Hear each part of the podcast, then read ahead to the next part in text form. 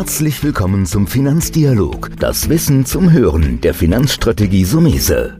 Vermögensaufbau und nachhaltige Strategien zur Geldanlage, das sind unsere Themen. Sie erhalten tiefe Einblicke und wertvolle Insider-Tipps.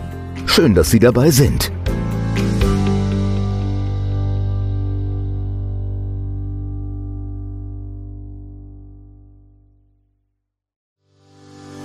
Herzlich willkommen zu einer neuen Folge von dem Podcast Deine Finanzrevolution von Antonio Somese, einem der führenden Experten und Autoren für Finanzen und Geldanlage in Deutschland.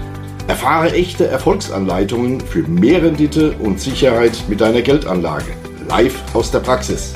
Viel Freude beim Zuhören, Lernen und Umsetzen. Denn jetzt ist die Zeit gekommen für deine Finanzrevolution. Heute bei mir Sven Wagner. Und heute reden wir über was ganz Besonderes, über Weingüter. Weil Herr Wagner ist ein Weinberater. Das ist korrekt. Ähm, das ist ein großer Begriff. Was muss ich mir vorstellen unter Weinberater? Wie wird man Weinberater? Was ist das? Naja, die Weinberater, das ist im Prinzip eine, eine Unternehmensberatung für die gesamte Weinbranche. Das heißt, wir beraten äh, Investoren, die Interesse haben, in Weingüter zu investieren. Wir beraten aber auch das klassische Familienweingut, ähm, was äh, Vertriebs- und Marketingthemen angeht, was äh, Finanzierung angeht, im Prinzip das gesamte Spektrum. Und ähm, äh, der, der Hintergrund ist, äh, dass wir als die Weinberater setzen uns aus drei Gesellschaftern zusammen. Das ist die Tanja Schneider, die übernimmt den Bereich Marketing und Vertrieb. Das ist der Mike Ilgen als Önologe, der Mann mit den Gummistiefeln, sage ich immer, der im Keller äh, rumturnt. Äh, und mein Part ist eben der Bereich äh, der Finanzen. Und ähm, in dieser geballten Kompetenz, die wir an einen Tisch bringen können, ähm, beraten wir eben jeden, der Interesse hat, ähm, in die Weinbranche zu investieren ähm, oder äh, Weingüter, die gewisse Themen haben, was insbesondere Vertrieb und Marketing angeht. Mhm. Ähm, aber wie, wie wird man dann so ein Experte? Sie haben gesagt, Sie haben jetzt ein Team aus drei Leuten. Sie decken einen wichtigen Part ab, der mich auch persönlich sehr neugierig macht. Genau. Deswegen kommen ja gleich noch ein paar Fragen. Ja. Wann sind Sie zum ersten Mal mit dem Thema Investition in Weingut in Berührung gekommen? Ja, also der ganz kurze Abriss, ganz ursprünglich gelernt habe ich mal Banker, äh, komme aus Hamburg, bin dann äh, vor, vor vielen Jahren, vor knapp 20 Jahren ähm, äh, hier an der, an der Universität im Rheingau gewesen ähm, und habe mich nicht nur hier in diese Region verliebt, sondern äh, auch privat und dann in eine Familie eingeheiratet, die schon seit 300 Jahren ein Weingut hat, inzwischen sogar etwas mehr als 300 Jahre ähm, und habe dann äh, die Weine lieben und schätzen gelernt und ähm, habe dann äh, beruflich ähm, geleitet, äh, habe ich ein Family Office, habe dann für dieses äh, Family Office, für die Familie ähm, ein Weingut gesucht, in das wir investieren können. Ähm, das haben wir an der Nahe gefunden vor zehn Jahren und ähm, äh, dieses Weingut, das haben wir eben äh, ja, gekauft, äh, völlig umstrukturiert ähm, und äh, da ist kein, kein Stein auf dem anderen geblieben und ähm, haben das eben so aufgestellt, ähm, dass es äh, nach einer etwas angekratzten Vergangenheit doch wieder zu den Top-Weingütern in, in Deutschland zählt. Mhm. Das ist vielleicht ein guter, guter Einstieg. Also es, es gibt einen Investor, theoretisch könnte ich jetzt auch sagen, genau, ja. ich hätte jetzt gern kein Sechsfamilienhaus oder 20 Familienhaus, sondern ich will in ein Weingut investieren. Ja. Also ich habe das Geld, aber Jetzt habe ich ja null Ahnung. Korrekt. Wie, wie gehe ich ran? sind wir da. Genau, also da suche ich mir jetzt einen Berater und, und, und was machen Sie als Berater? Wo, setzen Sie bei mir an? Was ist dann für mich jetzt so ein bisschen zu beachten an dem Thema? Genau. Wichtig, wichtig ist äh, natürlich zuallererst einmal Ihre, Ihre Bedürfnisse abzu, äh, abzuklopfen. Und äh, dazu bedarf es äh, mal mindestens eines, wenn nicht mehrere Gespräche ähm, und einer strukturierten Analyse, was Sie sich vorstellen. Das fängt eben mit der Frage an, wollen Sie, interessieren Sie sich für ein Weingut in Deutschland, interessieren Sie sich für ein Weingut in Frankreich, in Neuseeland okay. oder, oder wo auch immer. So, dann äh, geht es eben weiter. Wollen Sie als Investor, ist Ihr Interesse in diesem Weingut mitzuarbeiten? Wollen Sie auch Ihr Gesicht quasi äh, äh in die, äh, zur Verfügung stellen und, und wollen da der Frontman sein? Äh, oder aber sagen sie, nein, das ist für mich wirklich ein klassisches Investment, aber ich möchte gerne mit meinen Freunden zur Weinlese kommen und äh, da mitarbeiten. äh, und möchte das ansonsten wirklich als, als unternehmerische Beteiligung sehen und äh, dann eine, eine Fremdgeschäftsführung einsetzen. Okay. So, und dann ähm, muss man eben weiter gucken, ähm, möchten Sie ein, ein, Weingut haben, was äh, in den Premium-Bereich investiert, also Weine produziert? Äh, soll es ein VDP-Betrieb sein? Ähm, soll es ein Betrieb sein, der eher äh, Fasswein verkauft? Wäre auch möglich. Also das ist das krasse Gegenteil zu dem, was ich gerade gesagt habe. Und so gibt es einen, einen sehr, sehr umfangreichen Fragenkatalog, äh, den wir gemeinsam abarbeiten. Und wenn Sie dann nach dem Erstgespräch der Meinung sind, dass Sie immer noch Interesse haben, in ein Weingut zu investieren, dann steigen wir tiefer in die Materie ein und äh, legen dann gemeinsam los. Mhm.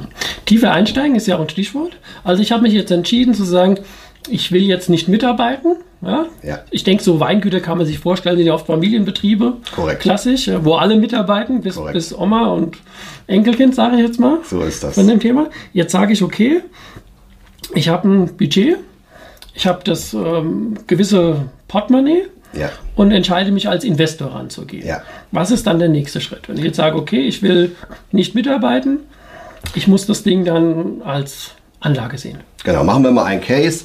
Äh, Sie sagen, Sie möchten, nicht, Sie möchten nicht mitarbeiten und es soll ein Weingut in, in Deutschland sein. Ja, dann würden wir uns eben aus unserem Netzwerk heraus auf die Suche begeben, äh, was, es, was es für Weingüter gibt, die entweder gerade aktuell zum Verkauf stehen oder die perspektivisch mal zum Verkauf stehen könnten. So, und da sind wir in der, in der Weinbranche natürlich extrem gut vernetzt und bedienen uns dann eben unseres Netzwerks und gucken, ähm, welches Weingut optimal zu ihren vorher definierten Bedürfnissen passen könnte.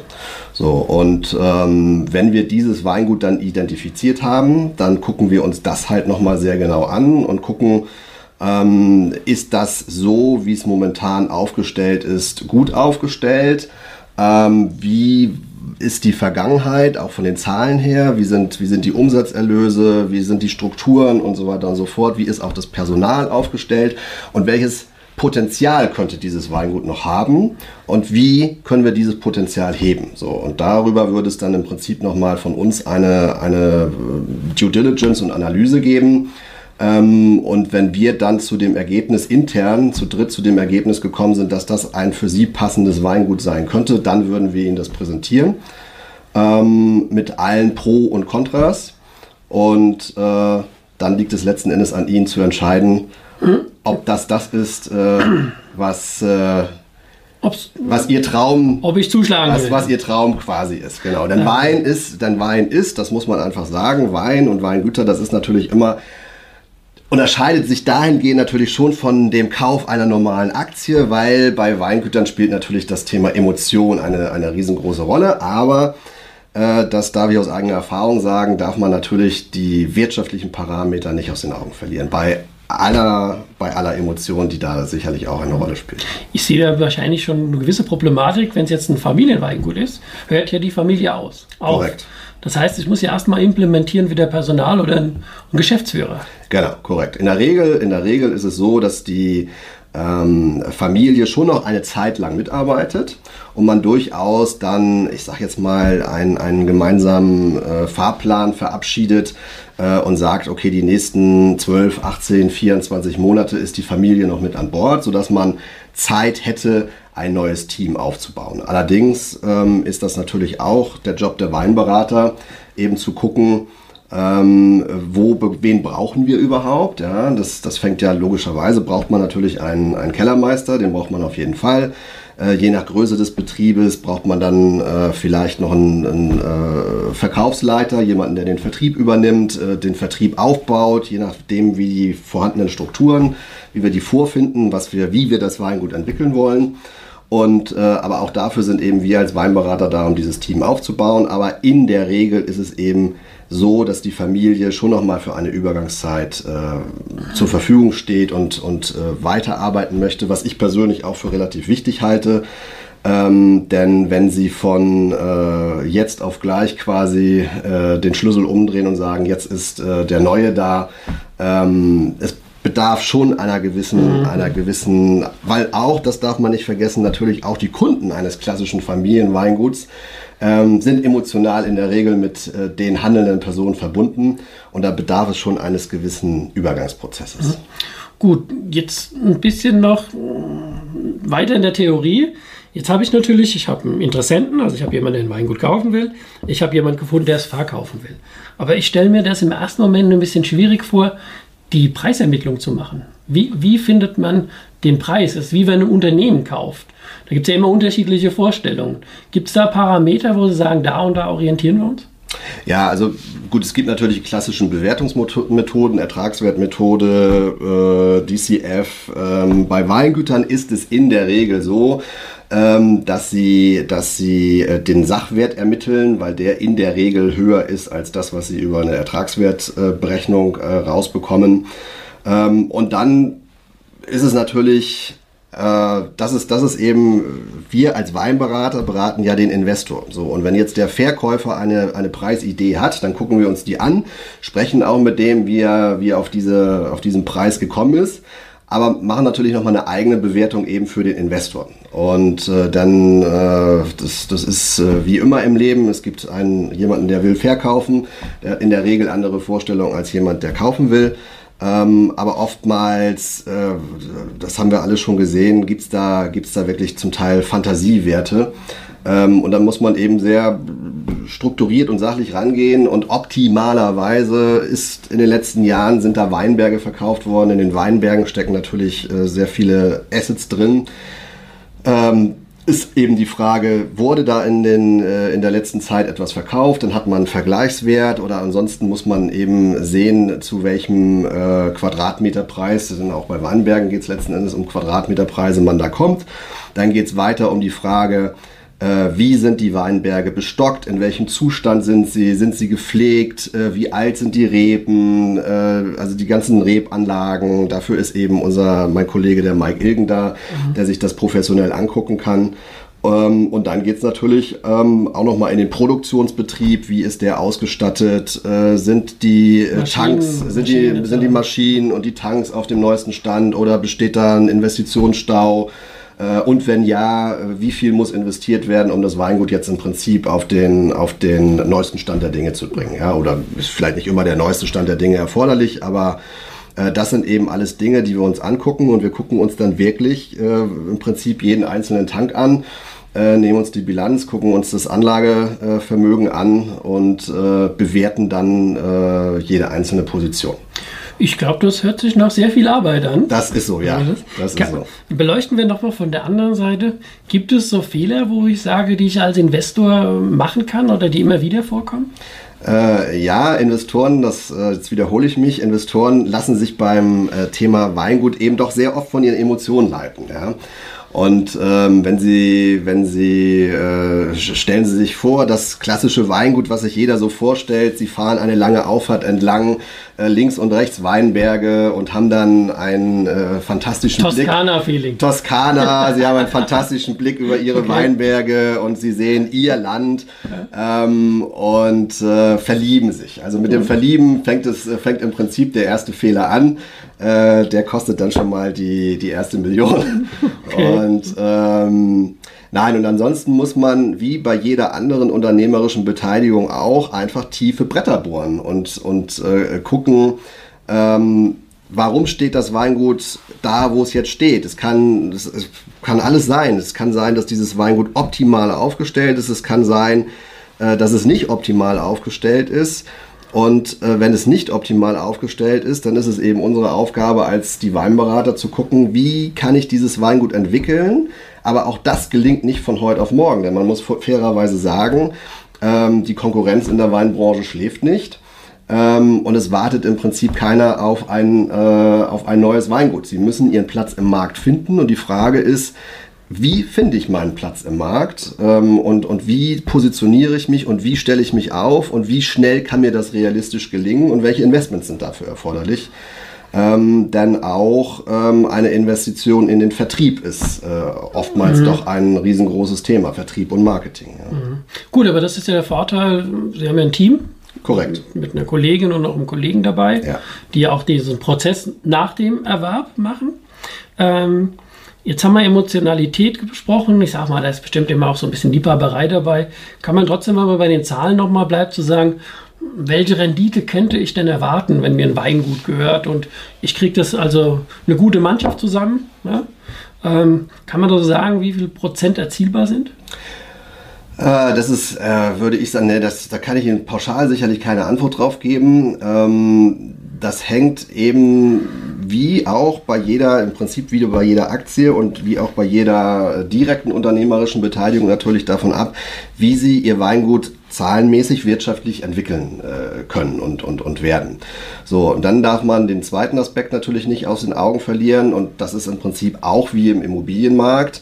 Ähm, auch Immobilien unterliegen natürlich äh, äh, gewissen Schwankungen. In den letzten Jahren kannten die Preise in der Regel nur eine Richtung, nämlich nach oben. Das ist bei Weingütern äh, und bei, bei Weinbergen äh, auch so. Das äh, können wir sicherlich feststellen.